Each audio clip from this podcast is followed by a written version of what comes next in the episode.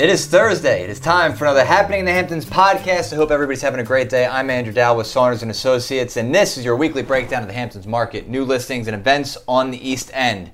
The Happening in the Hamptons podcast is sponsored by New York Title Abstract, the Hamptons' leading title insurance firm. Visit NewYorkTitle.com or TitleInsurance.com.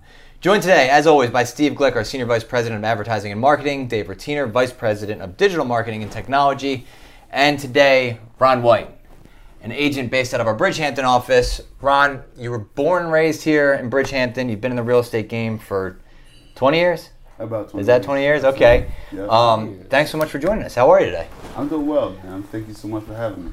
So listen, so since you've since you've been out in Bridgehampton for so long, you were raised here. You're raising your family here. Um, talk to us a little bit about, I mean, maybe what the most dramatic change is that you've seen in the area since since you were a kid to, to now where you are today. Sure. Um, I mean, when I first got into to, to the real estate industry, um, there were a couple of deals that I was privileged to to to transact. One of which was my father's sister, my aunt. She was selling her house, and uh, I sold it for two hundred seventy-five thousand. and then, and then, literally a couple of weeks later, um, I was fortunate enough to, to do a deal. Um, my partner and I had listed a, a oceanfront property, 409 Dune Road, and we sold that for 14.9.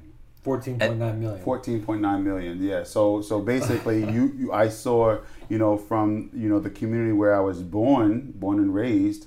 Um, I saw 275,000, and literally two and a half miles away, to the south, I sold something for 14. And those were tw- and that was 20 years ago. So what would both of those properties be worth? Uh, so so the, the uh, both of um, one of them sold. My my aunt's house sold yet again, Huh. and that sold for seven hundred fifty thousand. okay. And um, the the four nine is not for sale at the moment, but I I would imagine it's somewhere close to forty million. Um, uh, I now I said that out loud. I know it's not on the market, so I, I'm I'm hoping that none of my colleagues will, will run and call and start knocking on doors. That's mine. Let me take care of my business.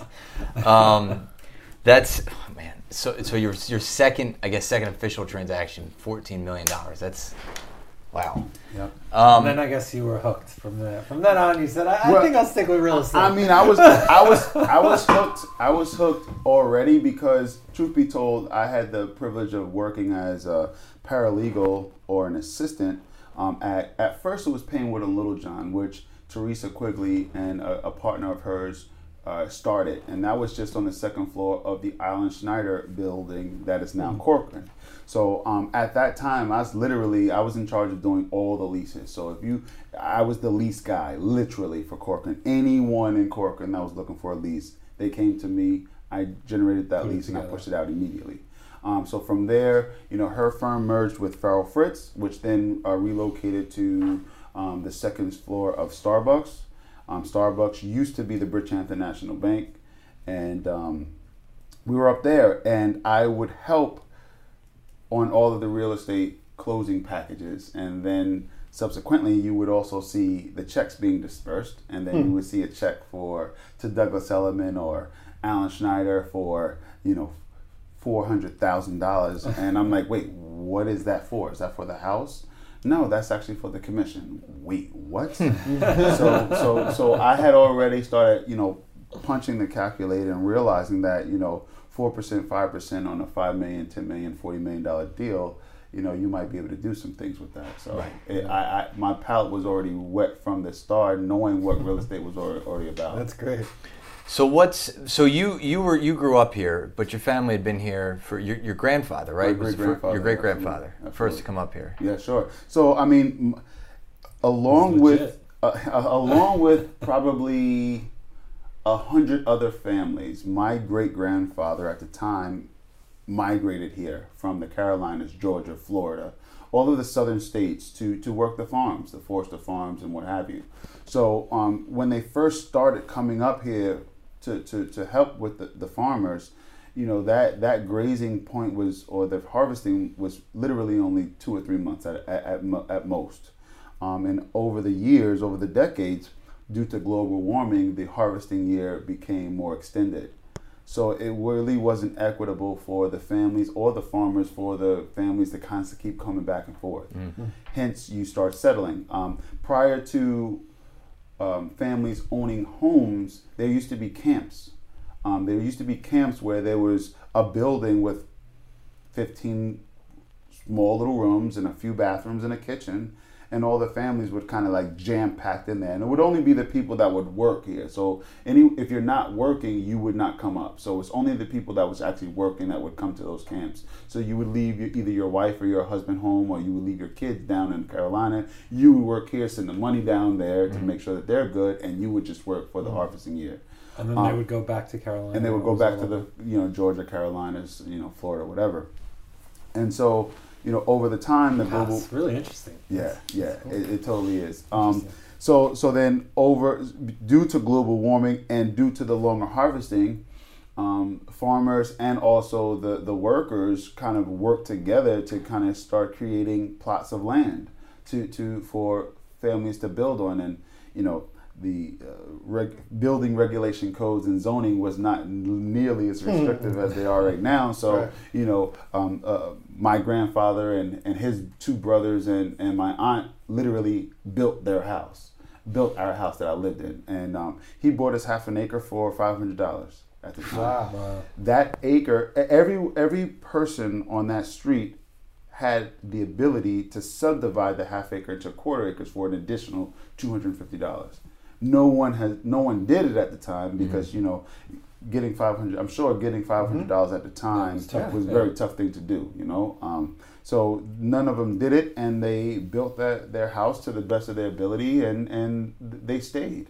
And um, once the house is done, you obviously would send for whomever wanted to come up to New York to kind of chase the American dream per se, and and um, there you are. I mean, you have the Sag Harbor Turnpike, and there's a couple of streets off of the Turnpike, whether it is Sunrise Avenue, Hampton Court, or the Bridgehampton, I mean Huntington Crossway.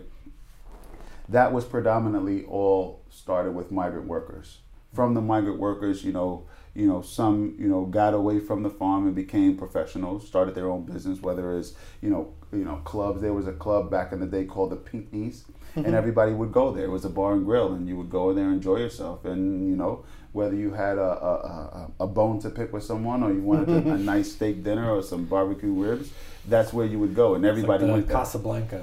Like, uh, Exactly. The go-to spot, the go-to yeah. spot. Yeah, yeah. Actually, I ended up working at that place because it turned from the Pinckneys and then it went dormant for a while, and then um, a Latin family opened it, and it was called Azúcar Morena.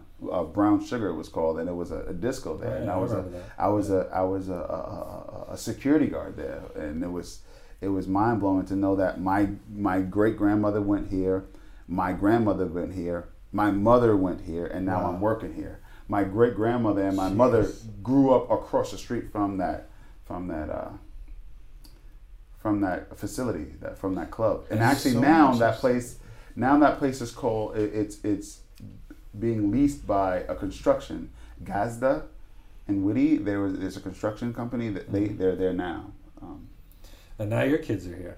now my kids are here absolutely yeah I have an awesome 18 year old kid who is uh, just uh, accepted a a four year term at Rhodes College in Memphis, Tennessee. He's going to be playing ball down there, and I've got a six year old going on seven, a first grader here in Bridgehampton. Nice. Yeah. That's so cool. You- So you- much has changed yeah. in Bridgehampton, Yeah. you know, over the years, and, it, and it's wild to, and you experienced so much of it, uh, being born and raised here, having your grandparents, great grandparents. It's it's a long line of family in Bridgehampton. It's pretty amazing, and you're doing a lot now with, with the community yourself, right? You're you're not just living here; you're giving back Yeah. and, and working to. Yeah, he's a huge role model. Well, I mean, I wouldn't model. say that I was a I'm a role model. What I would say to that is this, um, and I, as I say all the time, I'm a God fearing man. I believe that you you there is a there is a higher power that helps you out, and and the Bible says, "To whom much is given, much is required. Much will be required." And and I think that my family and our people living in Bridgehampton has been given a good opportunity to live in one of the best places in the world. Yeah. In the same token, I would say that it's probably the most expensive place to live in the world, Mm-hmm. right? 11932, 11962, Bridgehampton, Sagaponack. It takes a pretty penny to live here and survive here and, and have a, a comfort, you know? Yeah. So, so because I'm here and because he's allowed me to stay here, I owe it to my community to, to be Sure. the bridge. This is Bridgehampton. I'd like to be the bridge. Hmm. There's a lot of people that come in and out of Bridgehampton, and there's a lot of people that are still here. And I've been fortunate enough to be able to be that bridge. I want to introduce the newcomers that come in, eh, with the people that've been here for 40, 50 years. Because a lot of it is just, you just don't know. And sometimes because you don't know, you will react a certain way. But it's not until I open my doors and you see who I am, it's like, wow, that guy is awesome. Or wow, that school is amazing. You know, Bridgehampton, Bas- Bridgehampton School, for instance.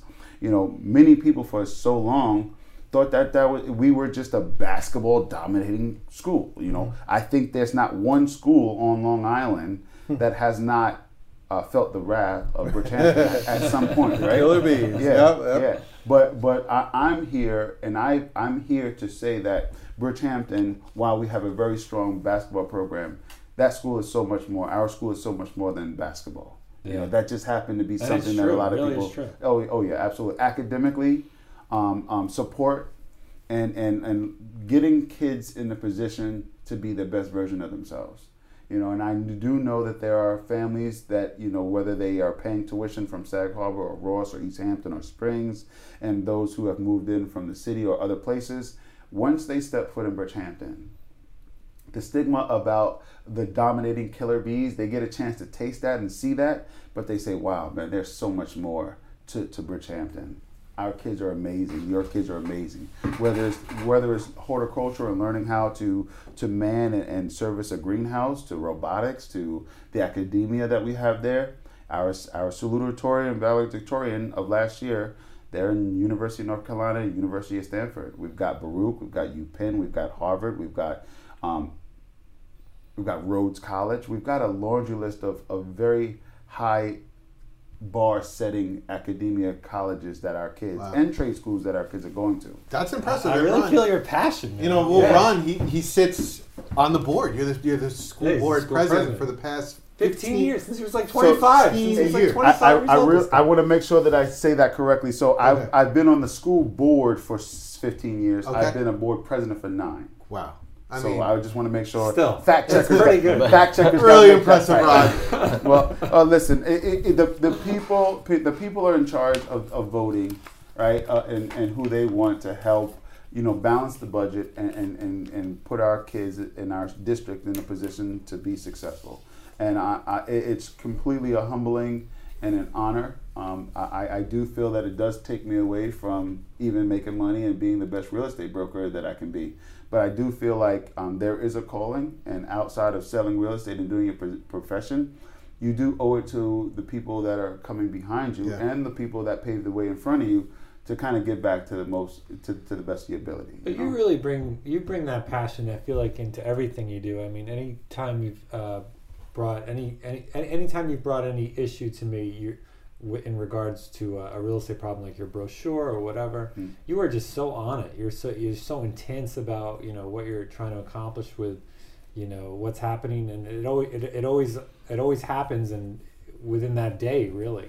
You know, you, you, you I'm, sh- I'm sure It's your- focused your, and pa- yeah, driven. your passion for your clients is, is clear, you know. Yeah, well, I mean, I, I've, I mean, I've and you have some very serious clients. I mean, I'm, you have I'm real very serious people. I'm- it's like whe- kind of weird. Whether whether it's whether it's um, you know because I, I I'm also privileged to to be a, a, pretty decent basketball coach, but not only a coach and also a trainer. Mm-hmm. Um, and I'm a mentor to a lot of young people. And and whatever it is that I do, I, I, I do it for the grace of God. I got to tell you the truth, and, and that and that He gives me that driving force and, and energy. I mean, do I drop dead at 10 o'clock at night or 11 o'clock at night when I finally get a chance to rest my shoulders? Absolutely. But He gives me that energy and that passion to get back up and keep fighting. That's Because it, cause, cause it's worth it. It is worth it. And, and I think it's really important to make sure that we um, continue to bridge the gap here in Bridgehampton. Make sure that we embrace anyone that's willing to come in or want to come in to be a part of Bridgehampton. Yep. And also have the voice for those who are still here. To, to that point, Ron, this year, I mean, we've seen a lot of people making Bridgehampton and other hamlets their permanent residence because of COVID. Um, so what's what's that been like for you from a real estate perspective? Um, maybe from a school perspective. I mean, ha- have you seen more kids coming to the school? Have you seen more people, you know, settling in Bridgehampton and, and calling you saying, "Look, I need I need to, a place to live. This, you know, what do you got for me?" Well, r- right now, so we are na- people are starting finally now to be willing to open up the door and say, "Let's see what's out there." Prior to prior to the last four months, whether it was school or not, because of the virtual, because of re- remote, Mm-hmm. so you had families coming in and saying, "I'm here in Bridgehampton and I want my kid to continue to learn. Can we enroll into the school? We'll do it remotely." Um, now the school, I mean Bridgehampton, I think out of all schools were probably the most impressive when it comes down to COVID protocols, getting the kids back to school as quickly as possible, and making sure that everybody stayed safe. And I think that that resonated across school lines, and and we have experienced an influx, like all the, all, all of the schools, we've experienced an influx of, of kids. Not only that, we um, we're through the pandemic, we were we are 97% finished with the 30 million dollar expansion of the school. We doubled the size of the school. We have a, a brand new uh, facility, cafeteria. We've got about eight or nine new classrooms, which really allows us to um, remain competitive and also um, increase rigor in our in our school. Which I assume was planned before the pandemic, but now you know if you're Fi- seeing we, more kids we were coming in in. plan for five years ago. We, we were planning this, and um, the pandemic hit just as the bulk of the construction was happening. So Mm-hmm. we were a little bit behind the eight ball with construction because everything went went, Sure. went Yep. dormant at the time. But we've been able to rally back and, and, and get things together, and you know, Bridgehampton is completely on the move. I'm curious. So we, we've talked about a lot about your your history, your family's history out here, um, your past experience in real estate. But where do you see real estate going in the future? What what's what's the future of real estate look like for for Ron White? Yeah. For me personally, Yeah, Oh, and listen, or I- just the area in general. I'm gonna. I mean, I, I see. I. s- It, it's this. This real estate game has been going on for decades before me, and it will continue to go on decades. And we have to continue to reinvent ourselves and make adjustments. You know, you can't make excuses. Adjust. That's it. So I do feel like there are. Um, the p- pandemic scared a lot of people, and I think that those who were in very congested places where there was the cities and what have you, they're realizing, and now also professionals and, and companies are realizing, wait, I don't need to actually have a big overhead of a building for our, my employees to be in. I mm-hmm. can actually have them in the comfort of their own home being more productive Yep. at home than you know having to this humongous overhead of, of buildings all over the place so i do feel like there is going there is a push and will continue to be a push of people saying what if the pandemic ever comes back again or what what, what if something else happens They want to have that security. yeah, so so I do feel like we will continuously have homeowners here in Bridgehampton, and then you know on the flip side, if there's no other catastrophic situations, understand that the rental market will forever be strong here because there's always people looking to come to be come to the beach. Right. Um, and then you also have amazing people like you guys and myself who, you know, if ever anybody needs anything, we have the resources. I don't care what it is, whether it's getting a beach sticker or finding a hundred and ten million dollar listing that's quiet. We have what you have, what you need, and, and that's the key. You know, whether you are looking for a landscaper, we're going to find the local price and not the Hampton price. There's a, there's a big difference, and I think that a lot of people gravitate towards me because I can find the real people who are looking to do real work for you and not look to try to take you to the bank for And it take advantage of and it. take advantage of you. And I, I think that's huge for, and, and I think that that is something that has uh, Yeah, you're one of kept the me relevant. You're one of the rare local resources that exist out here that Yeah. are just is just so invaluable for so many people that are not from here. Um, good stuff. Let's. Uh, so, from a numbers perspe- perspective, Steve, what are we uh, what are we looking at as far as transactions? All right, so let's get into that data. Let's get into the Hamptons market. So over the past two weeks, uh, there were 78 listings, seven eight that went into contract from West Hampton to Montauk. Compared to the same week last year, there were 108. So there were more last year at this time. This time last year, we were in the thick of it with the pandemic and the and influx of people migrating out here to the Hamptons. So it does illustrate a year-over-year decrease of 27 percent. But also keep in mind the inventory is low. So we're at a historic lows for inventory, which is one of the reasons why um, you're seeing the decrease over the past two weeks. The breakdown of those 78 transactions that went into contract, there was two between 10 and 20 million, one between 8 and 10 million, three between 6 and 8 million, eight between 4 and 6, 20 between 2 and 4, and 44 properties went into contract over the past two weeks under 2 million. Um, listings coming onto the market, there were 80 new listings that came onto the market. So with 78 going into contract, it leaves a little deficit of two listings for the inventory. That's your update for the past two weeks. So a deficit of two. Yeah, just on, on new listings um, coming on and off the market, but um, inventory is still low. You know, 80 is is you know when 78 are going into contract. You know, Interesting. we gotta up up the listings coming onto the market. Dave, what do you got this weekend? It's time for Happy in the Hamptons, where I tell you my top three picks for the three things that I think are the best things to do this weekend in the Hamptons. All right, can't wait. All right, so here we go. So my very first pick is the Clubhouse Hamptons on Sunday from 6 p.m. to 9 p.m. is going to have reggae Sundays on the lawn. And this this is going to happen all throughout the summer. Where is this And I've- It's at the, the clubhouse in East Hampton, which is right by the airport, which Oh, is a fantastic place That's awesome. really nice place.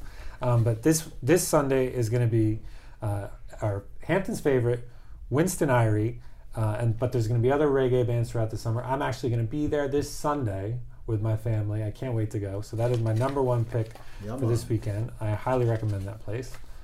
My second pick this week is also happening on Sunday. So from 6:45 p.m.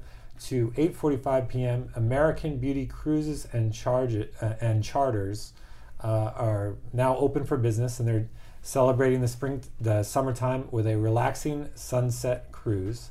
So that's uh, really nice. You go out there on Long Wharf, and then you take a boat Oh, that's right there in Sag Harbor. Yeah, yeah. It's still the, you can't miss the boat. It says American Beauty right on it. It's been there forever.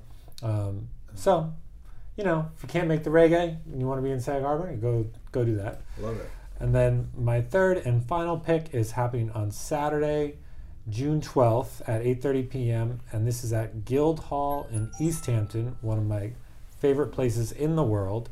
Um, you can go there and enjoy the movie Life of Pi, which is a very interesting movie. Um, my friend was telling me about it.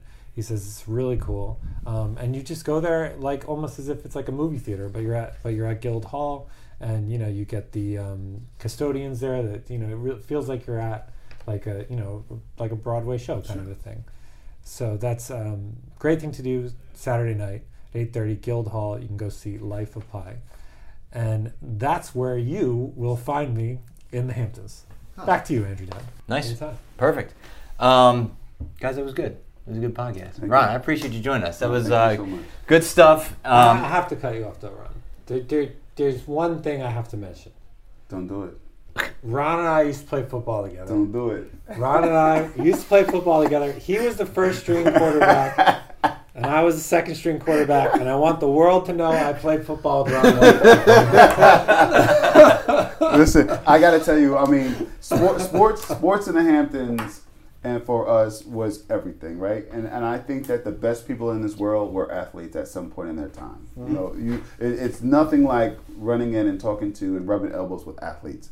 Um, nothing against anyone that doesn't like don't like um, sports or what have you, but it, it, it's a it's a true um, life experience being an athlete growing up because sometimes you could be hot and sometimes you could be cold but the, the, the, the big thing is get up and keep trying every day and i think that sports kind of really helped you do that and Yeah. and i think that's why steve you are the who you are that's why i think you who you are dave and i especially know you are the way you are you know we we get up every day um, whether we hot or cold and we give it our best shot and and um, East Hampton Bonackers and, and four years of football was amazing. Yeah, we had a really good fun. time.